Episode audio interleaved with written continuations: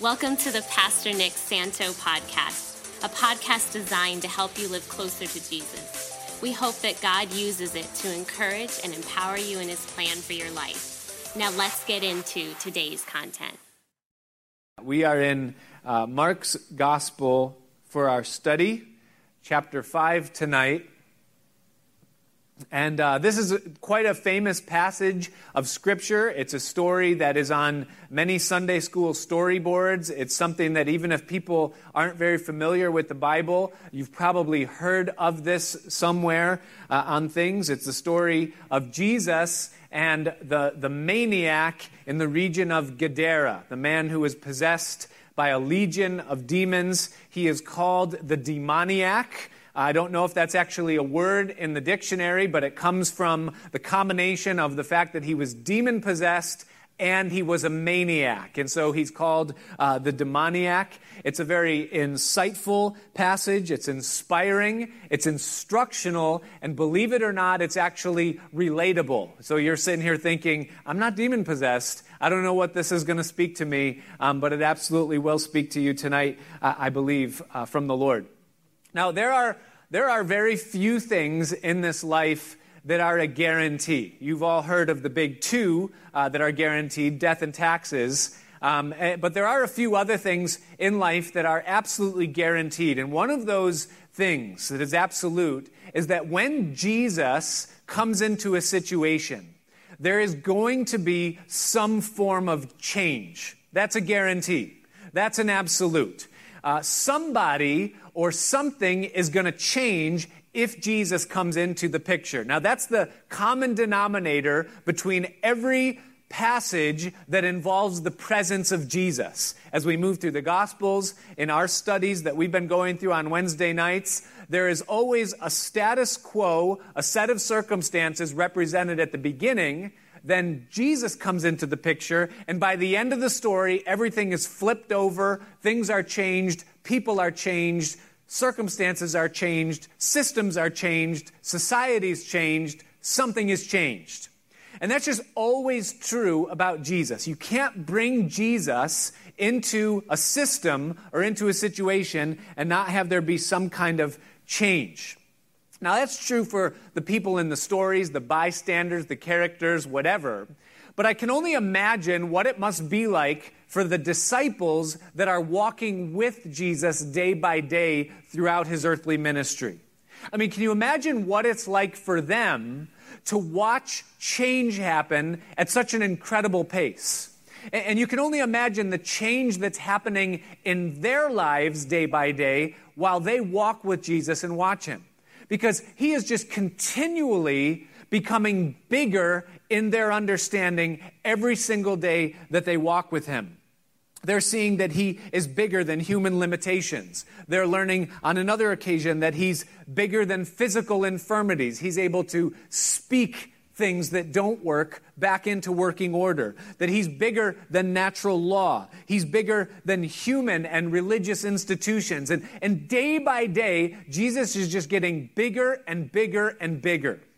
And on the heels of the text that we have tonight, this encounter and passage in Mark's Gospel, chapter 5, Jesus has just gotten bigger in their eyes yet again. Now, this story that we're going to read tonight is recorded in three of the four Gospels Matthew, Mark, and Luke. And in all three of the Gospel records, it is preceded by the same event, which also is in all three of those Gospels. And that is when Jesus was with a multitude in one location, and then he says to his disciples, Let's get into a boat and we're going to go to the other side. And while they are moving from one side to the other, a storm arises, and their lives are then in danger because of the strength of the storm. The boat that they're in is filled to the brim with water. And while the disciples are toiling, trying to stay afloat, Jesus is sleeping in the back of the boat. Under those conditions, how that is, we don't know. But that's what's going on. And when Jesus awakes and he sees them struggling, he stands and in one word, he speaks calm over the weather and the elements, and the storm immediately ceases, and they're in immediate safety. And it tells us that his disciples marveled and they said, Who is this that has power even over the elements, over the wind and the waves and over the weather? And so, yet again, Jesus becomes bigger as they see something of him that they didn't know was possible previously. And I imagine that was an amazing privilege for them to be day by day having their minds blown by the size of the Son of God.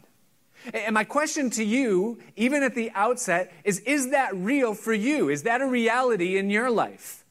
Because we've been called to walk with Jesus. We, we don't encounter him just on Sundays or Wednesdays or at particular moments, but we've been called into a fellowship with him that's moment by moment and day by day. And I'm forced to ask myself, and I ask you, is that happening in your life? Is Jesus getting bigger in your life day by day? Is God being revealed to you in such a way that He is infinitely more than what you ever thought moment by moment? Or have you, like me, sometimes I can do, just decided somewhere that we've come as far as we can go? We know as much of Him as there is to know. We've experienced as much of Him as there is to experience. Well, I want to tell you something is that the Bible says that He is from everlasting to everlasting. The Bible says that He is infinite, and the Bible alludes to the fact that we will spend eternity uncovering more and more of who He is, and for all of eternity, we'll never uncover all of it. And so, if that's true for eternity, then who are we to think that what we have of Him now is all there is to have? He wants us to know Him in greater and greater ways, in richer and richer ways, moment by moment and day by day. Well, I imagine that these disciples, like us, probably thought at the point that they removed themselves from that boat and made it to the other side that now they knew everything that there was to know about Jesus. He can't possibly get any bigger than he is at this moment of our existence or of our lives. But no sooner do they make that assumption but bigger meets them as they get out of the boat on the other side. The passage, the event, it happens in Mark chapter 5.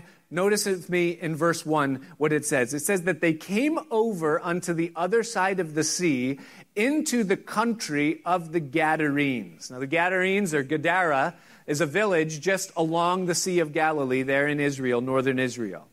And it says that when he was come out of the ship, Immediately there met him out of the tombs a man with an unclean spirit, or a man who is possessed by a demon. Now, if you're new to the things of God and to the things of the Bible, when you hear that phrase, at very least it causes you to raise an eyebrow. And you say, What in the world does this mean that a man is being possessed by a demon or by an unclean spirit. At least you raise an eyebrow. At most, you might be thinking, I'm never going to sleep again. if it's possible for the, the, the, realm of something unseen and unclean to take possession of a human life, something that I can't see, that I don't understand, and frankly, therefore, don't know how to defend myself against, what in the world does that mean? Well, what the Bible teaches, and what we probably all understand, whether we're Bible people or not, is that there is in existence a spiritual realm that's invisible to the physical eye that exists all around us all the time. There's an order to it, and God is the king of it. He's the ultimate one that determines the order of things within his kingdom. The spiritual realm is bigger, it's more real, and it influences and it affects the physical realm as well as people's lives. We are affected by what is going on in the unseen spiritual realm. Now, a part of that spiritual realm is what we would call the kingdom of darkness, or the satanic realm, or the dark realm. And it's important that you understand that that didn't always exist. But the Bible talks about one angel whose name is Satan. And Satan was created by God as a powerful angel of light. In fact, his name at the first was Lucifer, which means light bearer. And he was called the son of the morning. And he's described for us in Ezekiel chapter 28 before he became the devil as one that was radiating in beauty, that was filled with gifts, and that was in charge, at least in part, of the worship of heaven. And he was this glorious being. But at some point, when we don't know, how we don't know, the details we don't know, he decided to rebel against God. He wasn't either content with his position or he wasn't content with the order of God's kingdom. And he drew with him, the Bible says, one third of all of the angelic realm. Now, we don't know how many one third of the angelic realm is. We know it's a very large number because we get glimpses here and there of some very large numbers of angels and spirits and things, even as we will in our text tonight. But the thing that you need to know is that although one third of the angels that were originally angels of light have now fallen, two thirds of those angels did not fall. Which means, at best, the kingdom of darkness is always outnumbered by a margin of two to one, which should make you understand that they that are with us are more than they that are with them. And someday the kingdom of darkness will be abolished completely. But as of now, God still rules even over that kingdom as we'll see in our text tonight. Now, we understand that the realm of darkness has influence over the physical realm, even as the kingdom of light does. But the kingdom of darkness affects nations and governments, it affects policy and culture, it affects trends in humanity, it affects things that are going on around us. And in, in the large picture, the kingdom of darkness has an influence in the world. But what we also understand is that the kingdom of darkness can have an influence over individual lives as well. Satan can affect individuals. And that's what we're seeing here in the text as we see a man who's possessed by Satan. And Satan can affect individuals in at least three ways. There's probably more. But one of those ways is by possession. He can possess. And that's what we see here in the text tonight. And what that means is that literally an evil spirit enters a human body, overpowers their will, dominates their faculties, and renders them powerless. And it's not mental illness. It's a spiritual thing where there's a real demon inside of the human life. It's spiritual, and we see it in the Bible. Now, how does that work? We have no idea. What causes that to happen? Again, we have no idea. But what we do know is that anyone who doesn't have Jesus Christ inside of them is vulnerable to it. That doesn't mean it's going to happen. There might be a opening up of some door or something, but we know that it can happen. We also know that a Christian cannot be possessed by a demon.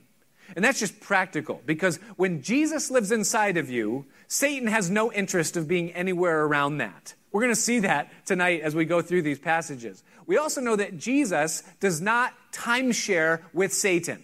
He doesn't move in and still give space to something that's evil. That's not what he does. He is light, and in him there is no darkness at all. So a Christian cannot be possessed by Satan. However, certain people can. We see that. Another way that Satan influences individuals or, or affects individuals, not through possession, but through influence. Influence. And this is important because it's much more common than possession. When Satan influences a person, he doesn't dominate their will as much as he influences their behavior through temptation and through trends.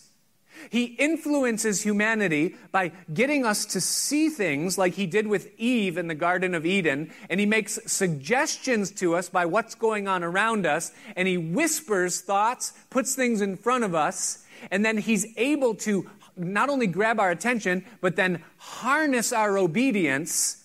But it's not him overpowering our will, it's him influencing our will. And the reason why it's a much more powerful and much more subtle influence of the enemy is because we don't know that we're being influenced by him. We think that we're just operating of our own will and doing things according to our own agenda. Meanwhile, we're being influenced by the kingdom of darkness. The difference between influence and possession is that when someone is being influenced by Satan, the person still has control of their will and of their body, and thus they don't know that they're being affected by a spiritual force. Now, if someone is a Christian, if someone is a believer, then they will ultimately get free of this influence because the Bible says that Jesus is truth. That means a Christian can be influenced, but Jesus, who is the truth, is stronger than the influence of Satan, and thus that influence will be rendered inactive as we grow in our understanding of the truth and in our walk with Jesus Christ. The third way that Satan can influence, or I'm sorry, I keep using that word, but it's killing your continuity the way that he affects humanity is not just through possession and influence, but thirdly, is through suggestion. Suggestion. And this is Satan's most powerful tool against a Christian. And this is what actually happened to the apostle Paul. If you read 2 Corinthians chapter 12 verse 7, Paul the Apostle says that God allowed in his life, he, Paul actually said, Lest I should be exalted above measure through the abundance of the revelations that were given, he says that there was given to me a thorn in the flesh, listen, the messenger of Satan to buffet me, lest I should be exalted above measure. That is, because of all of what God had showed him and the temptation that came with that revelation for Paul to be lifted up in pride, God allowed a satanic messenger to be constantly making suggestions in his ear, and he calls it a thorn in his flesh, something that he had to deal with on a daily basis. And this is what Satan does most often to try to affect Christians, believers. And that is, he suggests things to them. And what he does is that he gets us to believe the wrong things through persuasive suggestions. I want to say that again. He gets us to believe wrong things through persuasive suggestions. And then he's able to influence our lives and quench our lives based upon the fact that we're believing wrong things about God. So, for example, Satan will suggest to you that God doesn't actually love you, that God just tolerates you He'll suggest to you that you're not really saved because of things that you struggle with or thoughts that he can get you to entertain. He'll get you to believe that you can't really be free. Maybe some people can, or maybe you can experience partial freedom, but you can't experience total freedom in Jesus Christ.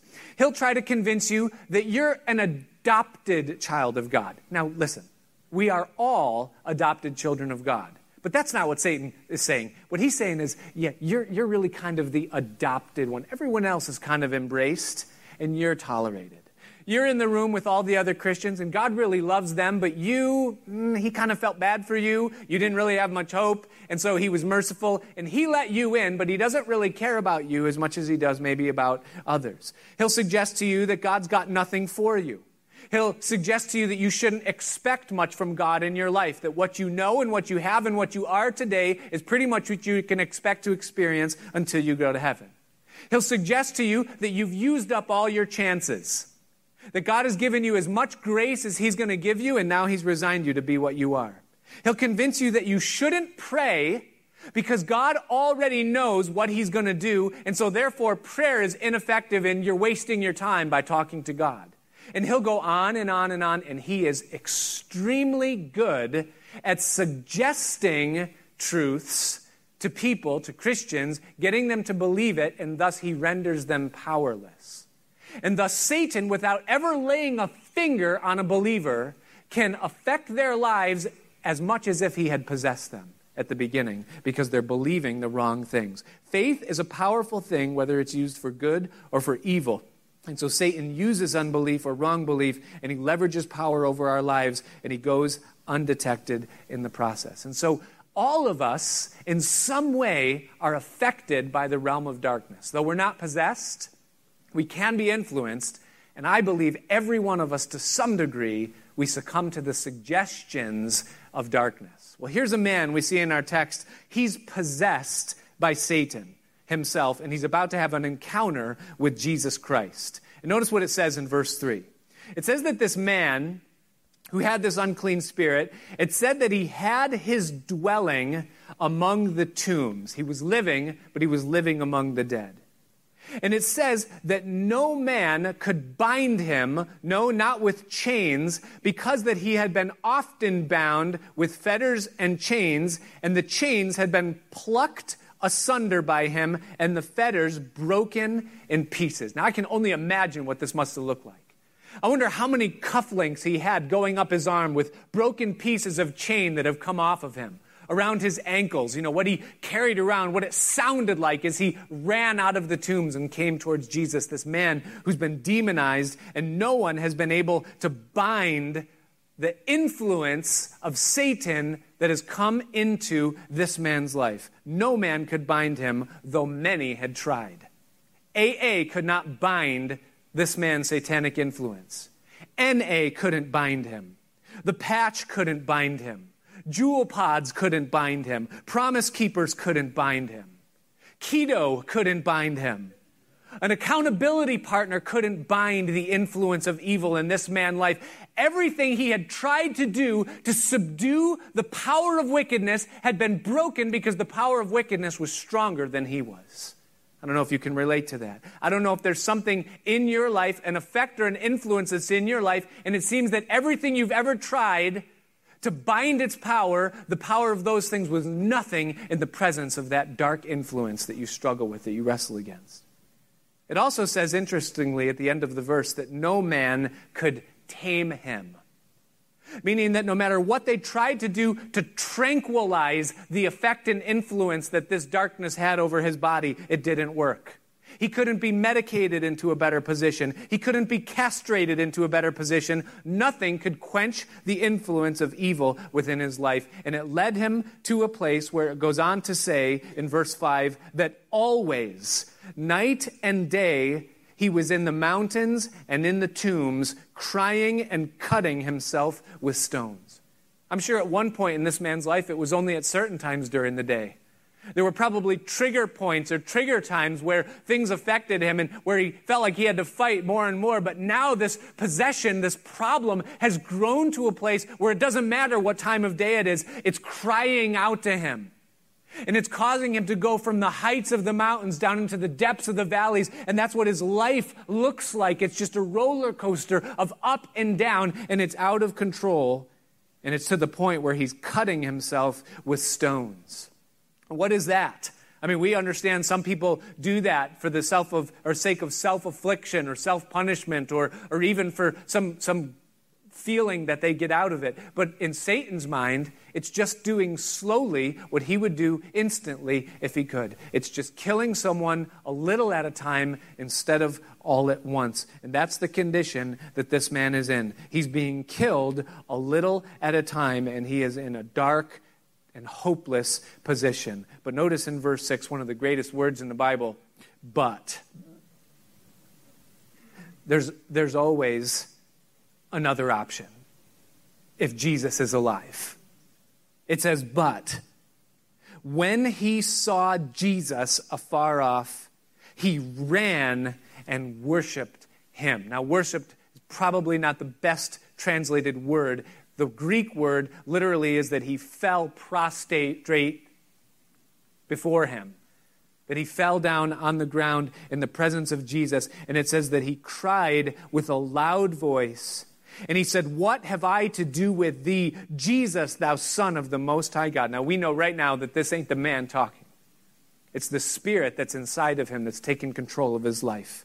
He says, I adjure thee by God that you torment me not. For he said unto him, that is, Jesus spoke to this man, and he said, Come out of the man, you unclean spirit. And he asked him, What is your name? And he answered, this demon possessed man, he said, saying, My name is Legion, for we are many. So this man's not possessed by just one unclean spirit, but this man is possessed by many demons. And so the demon continues speaking to Jesus in verse 10. And he said that he besought him much that he would not send them away out of the country. Now there was nigh unto the mountains a great herd of pigs feeding. And all the demons besought him, saying, Send us into the swine that we may enter into them. And forthwith Jesus gave them leave, and the unclean spirits went out of the man and entered into the swine, and the herd ran violently down a steep place into the sea, and they were about 2,000. Now, 2,000 pigs. We don't know how many demons there were, probably at least that many. And it says that they were then choked in the. Now, what an amazing encounter this is between Jesus and this demon possessed man. Jesus calls him to attention as he's lying there at his feet, and he gives a command and he follows it with a question. The command, first and foremost, before inquiring at all, is come out of the man. I'm so glad that the, question, the command is first. Because it doesn't matter how many demons there are, or how dark the influence is, or how powerful the stronghold in this man's life is. That's irrelevant. It doesn't matter to Jesus how many there are. He says, Come out before he even asks how many there are. Because with Jesus, it's easy. You know, one of the things that blows my mind when I read the book of Revelation and I, and I, I see Jesus returning, and, and all of the, all of the, the, the, citizens of the earth and all of the kings and governments are gathered together against Jesus. And Jesus just comes, and the battle's over in less than a verse. It just says that he consumed them with the sword that came out of his mouth and with the brightness of his coming. And then it just goes on. And you're like, no, no, no, wait a minute. Where's the blood? When does he duck? Where's like the guy that, it's just, that's it. There's no match. It, it's not like there's even a contest. It's just like his mouth opens and the battle's over. Everyone's just gone. And here we see this man who has no power over the influence in his life, but when it's in the presence of Jesus, Jesus speaks the word. He says, Come out of the man, and it's done. Now, he follows it with a question, and he says, What's your name? And the demon speaks, and he says, Legion, because we are many. And then the demons that are in him beg him, and I don't understand this, and I don't think anybody else does either. They beg him not to cast them out of the country, but rather to let them possess this herd of pigs that's nearby grazing, who he then gives leave, and they are wildly riled up, and they violently run down into the sea, and they're choked by the water. Now, I know that there's some people that are offended by what Jesus does here because he just wasted and slaughtered 2,000 pigs. And so PETA is not happy with this passage. Okay? People that love animals are not happy with this passage because of what Jesus, but here's what I want to say in Jesus' defense is that Jesus did not kill these pigs. Scientific fact, pigs can swim. Okay? Pigs can swim. So it isn't the pigs and it isn't Jesus, it's the devil. It says that the devil drove them in and they were choked by the water and they were then immediately slaughtered. Satan killed the innocent pigs. Okay, so don't blame Jesus. Blame the person who actually did it. It's the devil. Now, you say, why does this happen? Why is it even there? Why is it even worthy? Because I believe what Jesus wants us to see is that what Satan was able to do to these pigs in an instant is what he's seeking to do in the life of humanity as quickly as he can. That when Satan has place in someone's life, he begins the process of bringing them to a point of death. Notice that this man had his dwelling already among the tombs. Notice that he was already in the process of mutilating himself into a place of an early grave. And what Satan wants to do in every life, if he has access to it, is that he wants to bring it to a place of death. But we see Jesus setting this man free. Now, watch what happens as a result. It says in verse 14 it says that they that fed the swine fled and told it in the city and in the country. And they went out to see what it was that was done. And so these pig shepherds run into the village. They noise abroad quickly what's going on out by the seacoast and the whole village comes to see what Jesus did. And it says that they came to Jesus, and here was the outcome concerning the man who had been demon possessed. And it says that they saw him that was possessed by the devil and that had the legion sitting and clothed and in his right mind. Now, I love that description, the secondary description of this man who had been so Satanized before. Because we're told in the other Gospels that Mark doesn't tell us is that he had been naked, that his clothes had already been torn from him, that he was running up and down, we see in the accounts, up and down in the mountains. And we see that he was out of his mind, completely reckless and untamable. But we see that in just one encounter with Jesus, this man who had before had no peace whatsoever, probably hadn't sit down in God only knows how long. We see him now sitting. There's a state of peace, there's a tranquility that's come over his life. We see secondarily that he's no longer naked, which in the Bible, nakedness speaks of the exposing of shame that's internal. But we see that he is now clothed, which symbolizes to us that Jesus has not only covered the immodesty of his appearance, but Jesus has done something on the inside that has addressed the shame issue that was reflected by his appearance being naked. The Bible says in Proverbs, I think it's 16, verse 6, somewhere around there. If not, you can read the whole book of Proverbs and find it. But it's a, it's a famous verse, and it says this it says, it says, Can a man take fire to his bosom and his clothes not be burned?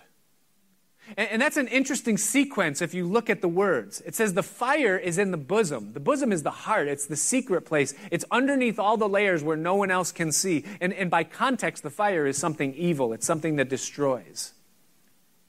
And, and it says that the fire, if it's taken into the bosom, it's only a matter of time before the clothing is burned.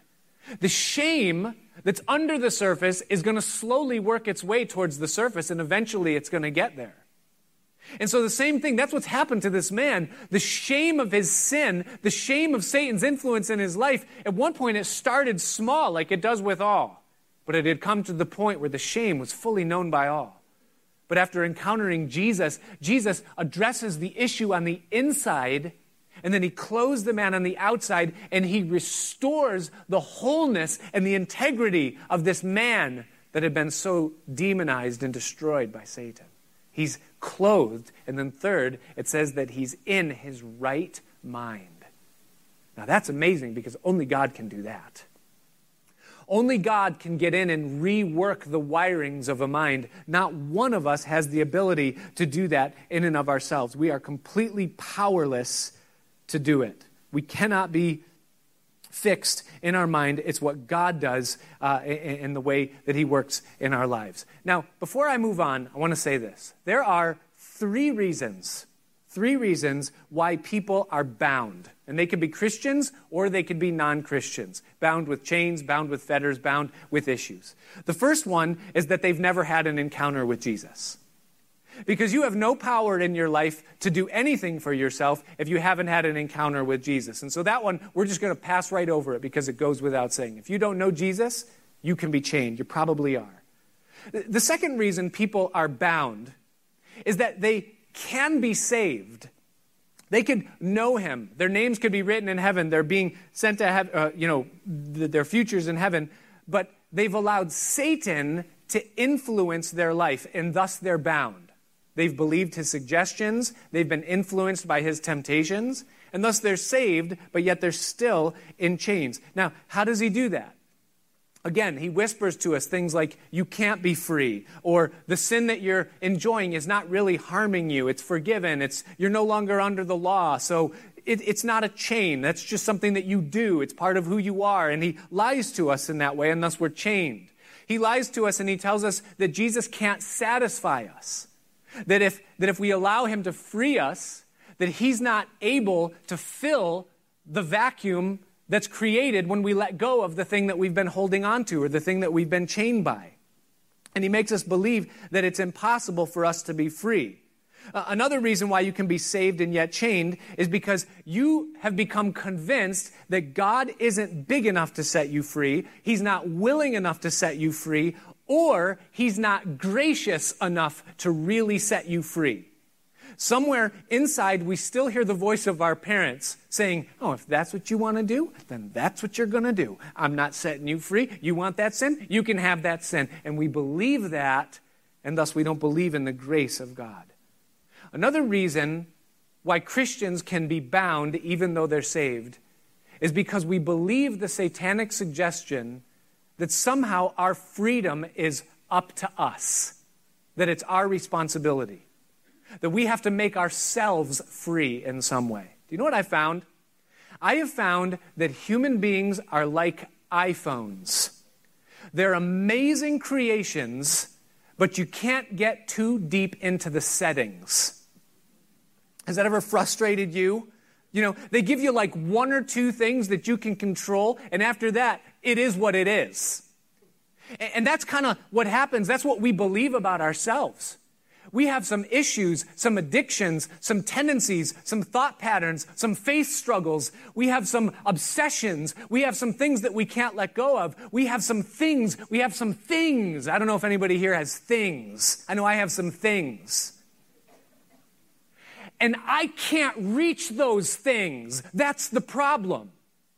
That no matter how hard I try, no matter how much positive thinking I try to apply to it, no matter what books I read, sermons I listen to, disciplines I create in my life, there are things inside of me that I can't define. I can't even see what they are.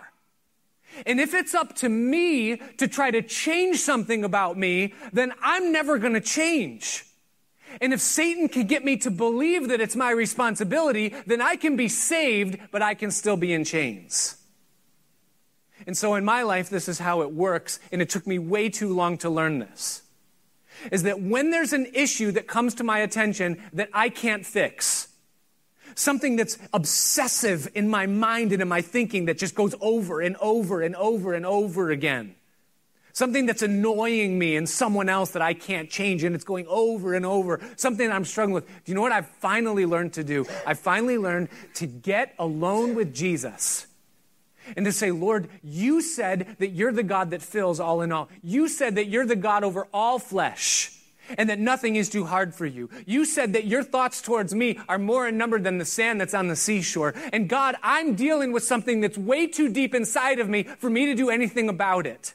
But you said that you would, and so I'm asking you to come into my life and make the adjustments where they need to be made because I can't change myself.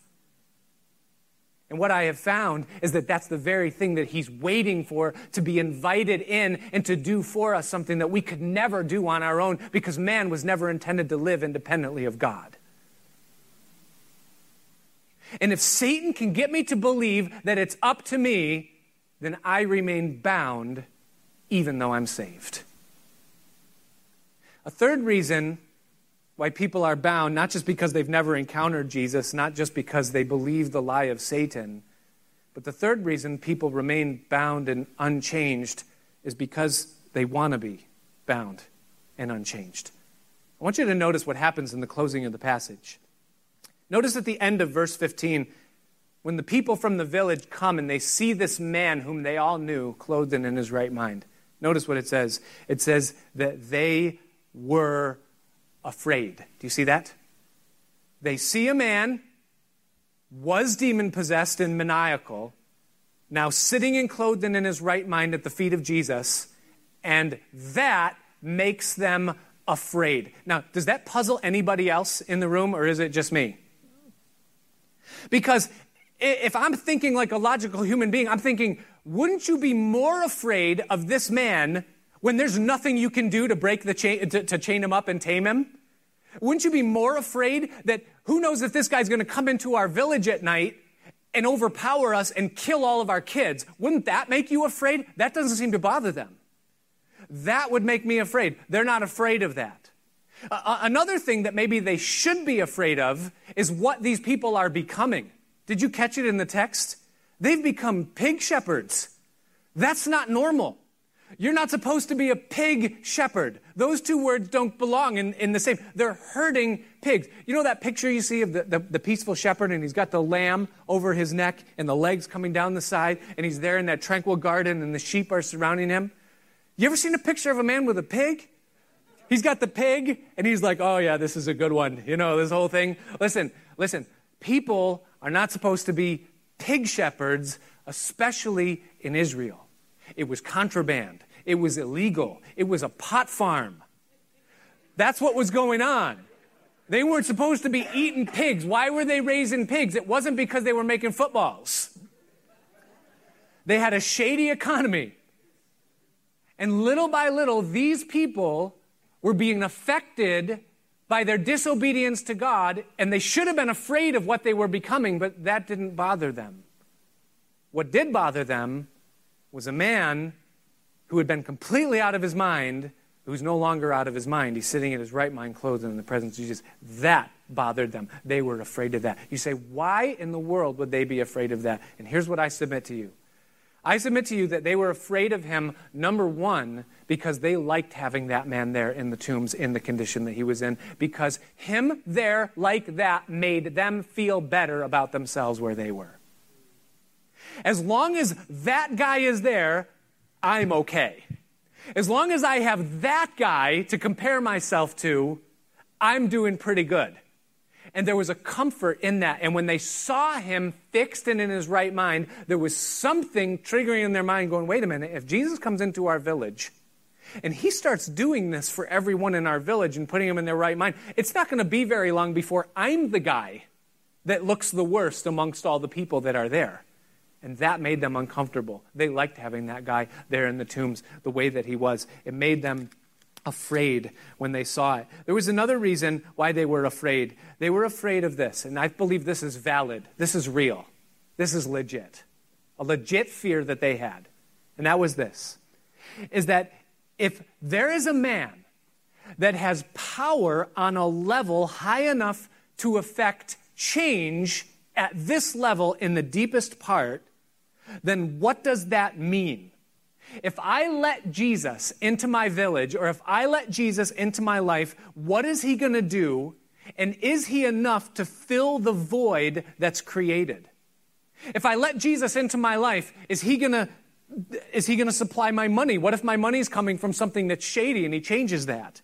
What am I going to do for fun? I do a lot of things right now that I think Jesus is not going to allow and like in my life. What does it mean for me, very simply, just to not be in control of my life, for me to yield control of my life to someone else. I don't know what that looks like. I don't know what that means. And what I'm doing to cope might not be working, but at least I understand it. That's a valid fear. I'm unsure. I'm unaware of God's goodness. I'm unsure of his power. I'm unsure of his ability. I don't know his nature. Is he trustworthy if I let him into my life that what he's going to do there is actually going to be good for me. And someone who doesn't know the nature and the power of God is naturally going to be reluctant to give him control and lordship over their life. That's a legitimate fear. I think we've all experienced that to some degree, and God understands it. Now, this is the place where the grace and the patience of Jesus shines in the passage. Notice what happens after they're afraid. It says in verse 16 it says, And they that saw it told them how it befell him that was possessed of the devil, and also concerning the swine. And they began to pray him to depart out of their coasts. They, they see it, they're shocked, they're afraid, they're shaken. They're not ready to let Jesus into their village, and so they say, Would you please kindly get back in your boat and go back to the other side? Now, here's the amazing thing is that Jesus is going to oblige them and he's going to get back in the boat and he's going to leave this area. Now, I have heard this passage taught, and I have taught this passage this way, and I, I'm sorry. I see the error of my ways now. Is that when they asked Jesus to leave, Jesus was saying, You can ask me to leave? All right. You want me to leave? I'll leave. And you know what? I ain't never coming back. And he never did go back. And I've heard it taught that Jesus said, You don't want me? Fine, then you won't have me. But you know, that's not the spirit of the passage at all. Do you know that by leaving, Jesus is actually showing more grace to them than if he had gone into the village? Why? Notice what happens next. It says in verse 18 that when he was come into the ship, he that had been possessed with the devil prayed him that he might be with him. In other words, this healed man, recently delivered, says, Jesus, can I follow with you? Can I get into the boat and can I come too? Those people in the village, they don't like me. It ain't going to go good for me if I go back into that village. And notice what Jesus says in verse 19 Howbeit Jesus suffered him not, but said unto him, Go home to your friends and tell them the great things that the Lord has done for you and has had compassion on you. Do you know what Jesus does? He says, Okay, I'm going to go, but here's my card. I am going to leave with you a living example of what I do in every life that is submitted to my lordship. And every single day, you will have the opportunity to see and listen to an example of what I do in a life that lets me inside. This is supreme grace on the part of Jesus. Because what he's saying to them essentially is that I understand that this is big. And that right now you're short circuited in your mind when you see the change that's taken place in this man's life and when you think about what that might mean for you. And so, what I'm going to let you do is I'm going to let you process by observation what happens when I come into the life, and I'm going to let you choose as you come to faith in and of yourself. He gives them this example. By the way, you know what's amazing about this man? Is that he wouldn't have to say a word. He wouldn't have to say, Do you know the four spiritual laws? Have you heard the big question? Do you know what's going to happen to you when you die? Have you ever considered your eternity? He doesn't do any of that. He just gets up in the morning, he puts on his clothes, he goes out to work, he walks down the street, he says, "Hey, how you doing?" And every person in that village knows what he was and what he is. And here's what I submit to you on that is that the more Jesus is real in your life and that you've allowed him to affect change in your life, the less you even have to say in terms of being a witness for him. Because who he is and what he does in a life is evident in your life. Jesus gives him this privilege and this call, and this maniac becomes a missionary as Jesus sends him into a life. An amazing thing. Now, watch this as the passage closes. Jesus says no, and notice how the guy responds in verse 20. It says that he departed and he began to publish in Decapolis the great things that Jesus had done for him, and all men did marvel. Now, what if, and just think hypothetically with me for just a minute, what if this man said, No, no? I, I, I asked if I could be with you. I asked if I could be in the boat. There's obviously room. I want to be one of the 12. I want to be called. I want to, I want to be with you, Lord. I want to be face to face with what I want, Lord. I need you. And Jesus, you said no? You said if I ask anything according to your will, that I have the things that I ask for. You said you have not because you ask not. You said that you give me the desires of my heart, and now I've asked you for something, and you said no? Jesus said no, but he also said to the man, Go. He said, No, you can't do this because that's not my plan for you and where you're going to be the most effective but I'm putting you someplace where you will be the most effective, and I'm giving you something to do. And it tells us that he didn't become discouraged or dis- disillusioned by the fact that Jesus said no to one thing. He took what was given to him, and it says that he published all throughout the Decapolis. And here's what blows my mind about that. Do you know what Decapolis is?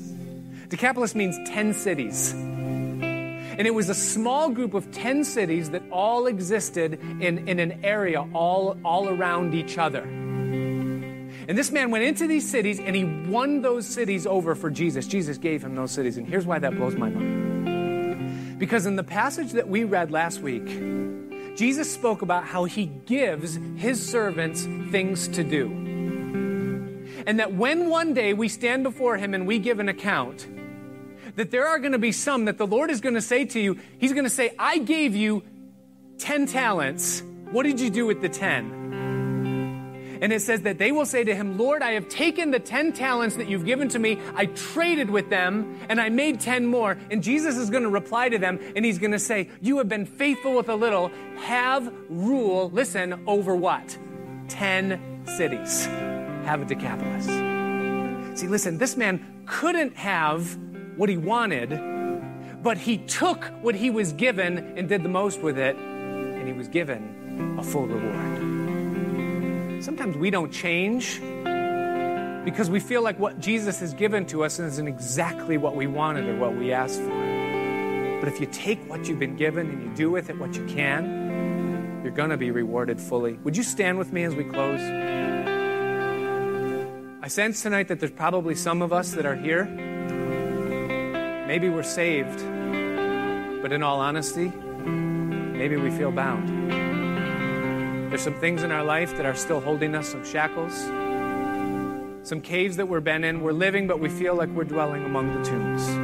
Here's what I want to tell you tonight I want to tell you that you serve a God that is infinitely greater than anything that you could ask or think in the depths of your most imaginative moment. That the most you could ever think that you could know about Him, He is infinitely greater. You could be here tonight in a place where you have believed the suggestion of the enemy that you have of him all that there is to have. I want to tell you that's wrong. That's a lie. That it doesn't matter where you are, that Jesus wants to take you from this place that you're at right now, and he wants to bring you further and bring you onward and bring you upward. My question to you is are you willing to go? Are you willing to say, Jesus, I want you in my life? for all that you are. I trust in your power, in your compassion, in your word, in your promise, in your ability. Father, I pray in Jesus' name over your congregation. And I pray right now, Lord, that you would show yourself to be the I am. That even as you continually got bigger in the minds of your disciples, that you would get bigger in the hearts and minds of us that are gathered here. That, Lord, you would shake us out of our complacency, shake us out of our compromise, Shake us out of the chains that have enclosed around us. And Lord, we ask that you would do what no man can. We believe you, we trust you, we put our faith in you. We believe, Lord, that when you died and rose again, that you raised us to life with you in Christ. And so we're asking you tonight, Lord Jesus, that the resurrected King, that the resurrected King would resurrect us. Would you fill us with your power and with your spirit? We ask it in Jesus' name. In Jesus' name. Thanks for joining us for the Pastor Nick Santo podcast. To regularly receive these teachings, be sure to subscribe so that you can get it automatically when it's released. If you find this material helpful, please share it and help us get the message of Jesus out to others. We also appreciate your feedback. So if you would, leave a review in iTunes or email us at pastor.nickpc at gmail.com. Until next time, may you continue to love, learn, and live the way of Jesus.